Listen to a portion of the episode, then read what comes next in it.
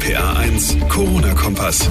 Und damit herzlich willkommen zu einem kleinen Podcast-Jubiläum, wie es eine Bekannte von mir so schön genannt hat. Ausgabe 25 am 21. April. Mein Name ist John Segert. Schön, dass ihr eingeschaltet habt. Worum geht's heute? Zum einen fassen wir das Wirrwarr in Sachen Maskenpflicht zusammen. Wieder mal ein Flickenteppich auf der Landkarte. Baden-Württemberg, Hessen, Bayern und einige andere verhängen diese Pflicht. In Rheinland-Pfalz belässt man es vorerst bei der eindringlichen Bitte.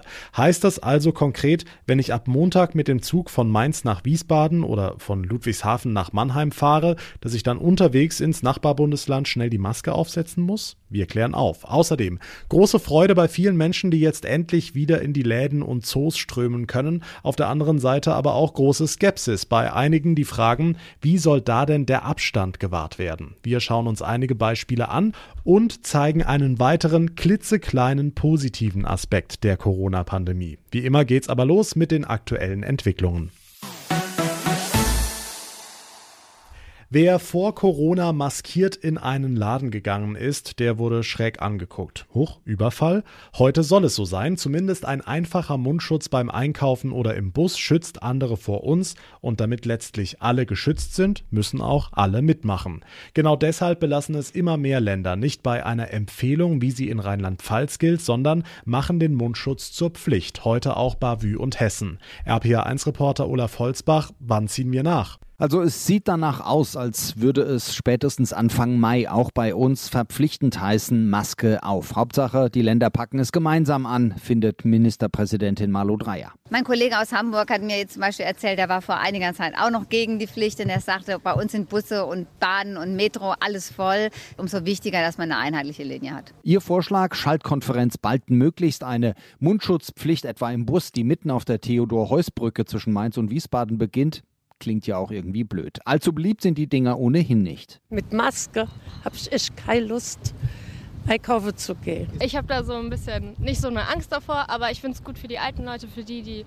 äh, ja, krank sind oder so, dass sie auf jeden Fall geschützt werden. Man schützt ja nicht nur sich selbst, sondern die anderen auch. Also vor allem die anderen. Das ist nicht, ist nicht unser Ding.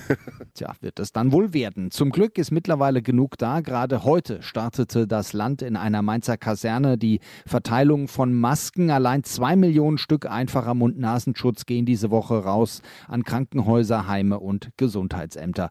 Und auch jeder Schüler im Land, das noch zum Schluss, soll eine wiederverwendbare Maske bekommen. Die ersten Anfang nächster Woche, wenn die Prüfungskandidaten wieder im Klassensaal sitzen. Für ihr Corona-Abi. Danke, Olaf Holzbach. Die Zahl der bestätigten Fälle in Rheinland-Pfalz rund 5550 heute, nicht mal ein Prozent mehr als gestern.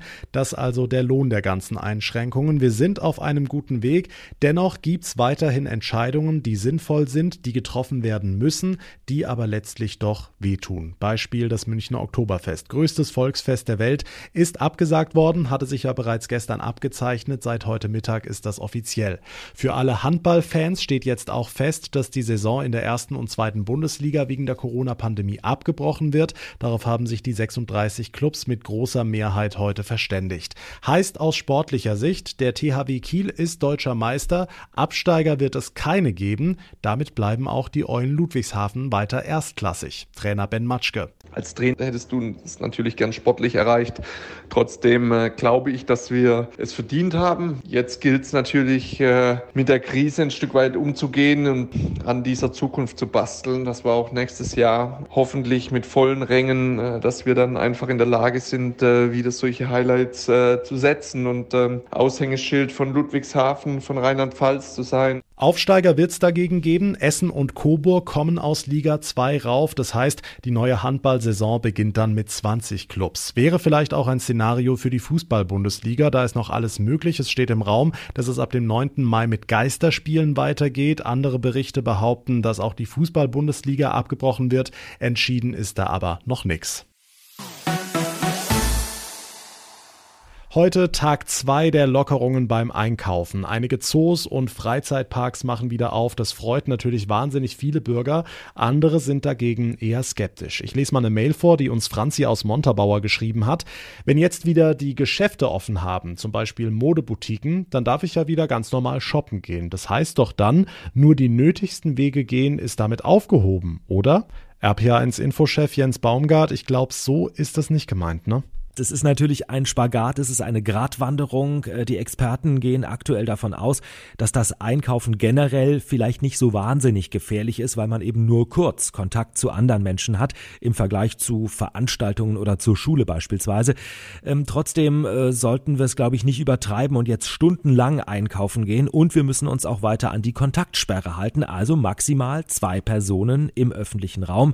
Denn wenn in zwei, drei Wochen die Zahlen wieder hochgehen sollten, dann haben wir ein Problem und diese Zahlen haben sich ja wirklich so gut entwickelt in den letzten Tagen. Wir haben gestern beispielsweise in Rheinland-Pfalz gerade mal 18 neue Fälle gehabt. 18, das gab es zuletzt Anfang März. Hm, es geht ja auch nicht nur ums Shoppen. Kerstin fragt uns per Mail, Stichwort Freizeitparks. Da geht man ja erstens mit mehr als zwei Leuten hin und zweitens frage ich mich, sind da dann eigentlich auch die Fahrgeschäfte wie Achterbahnen offen? Das kann ja dann wohl nicht sein. Also Moment, äh, Achterbahn, Karussell oder ähnliches, die haben nicht geöffnet. Äh, Fahrgeschäfte, das alles bleibt definitiv zu, aus genau diesen Gründen.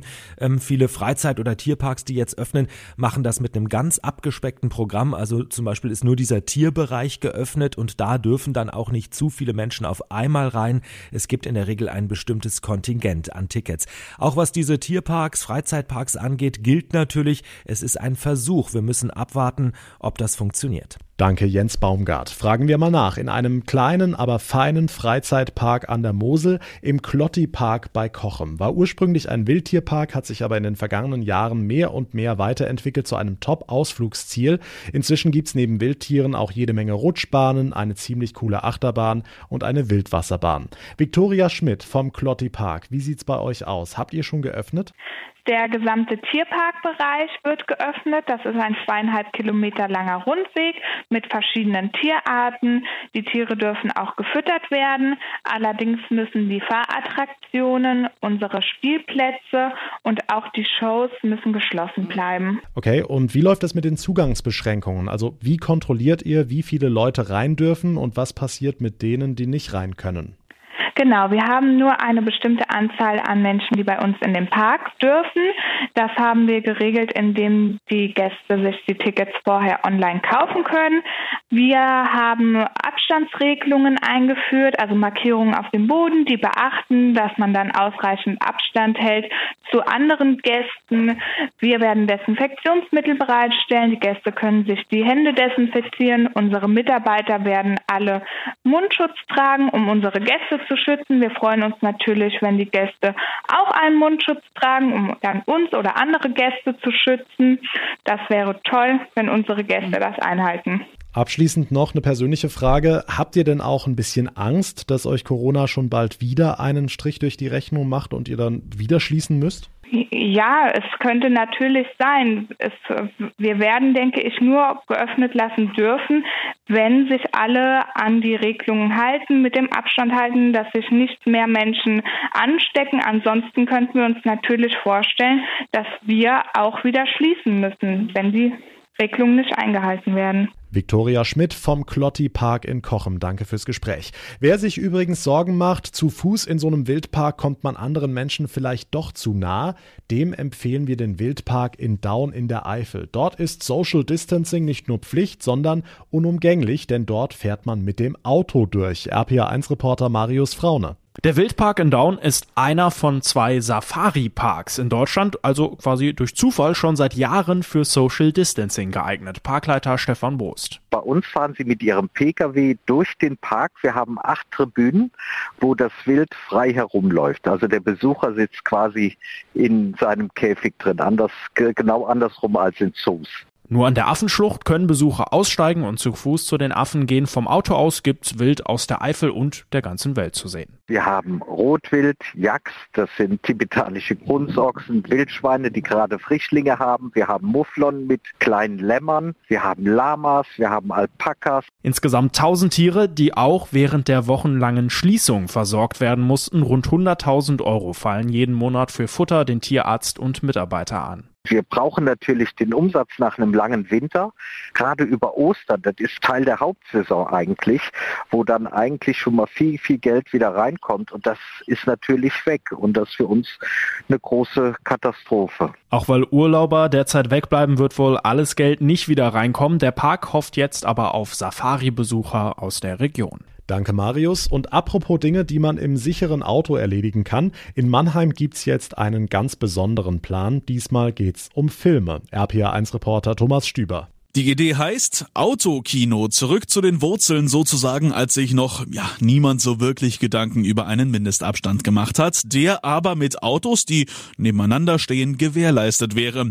Im möglichen Autokino sollen dann aber nicht nur Filme im Fokus stehen. Michael Ackermann von Startup Mannheim. Relativ schnell kam dann die Idee, naja, wenn wir schon Autokino machen und eine Location haben, wo Leute Kultur konsumieren können, gibt es die Möglichkeit unter Umständen einen Comedian, vielleicht ein kleines Theaterstück mit aufzuführen führen, vielleicht kleine Bands äh, auftreten zu lassen, die die Leute dann halt über die Radiofrequenzen direkt ins Auto bekommen und es wieder Kultur in der Stadt gibt. Startup Mannheim koordiniert die Treffen mit möglichen Interessenten. Dabei soll verhindert werden, dass jetzt mehrere Autokinos auf einmal aufploppen und sich gegenseitig Konkurrenz machen. Es wird gesprochen, vor allem aber auch über den möglichen Standort. Das wäre auf der einen Seite natürlich der Maimarkt, dann die ehemaligen Flächen des äh, amerikanischen Militärs. Wir haben auch an den neuen Messplatz gedacht, vielleicht auch die Fläche, wo normalerweise das Oktoberfest stattfindet. Da sind wir dran, das hoffentlich in den nächsten zwei, drei Tagen konkretisieren zu können. Und vielleicht feiert das Autokino in Mannheim demnächst das größte Comeback des Jahres. Infos von Thomas Stüber, vielen Dank.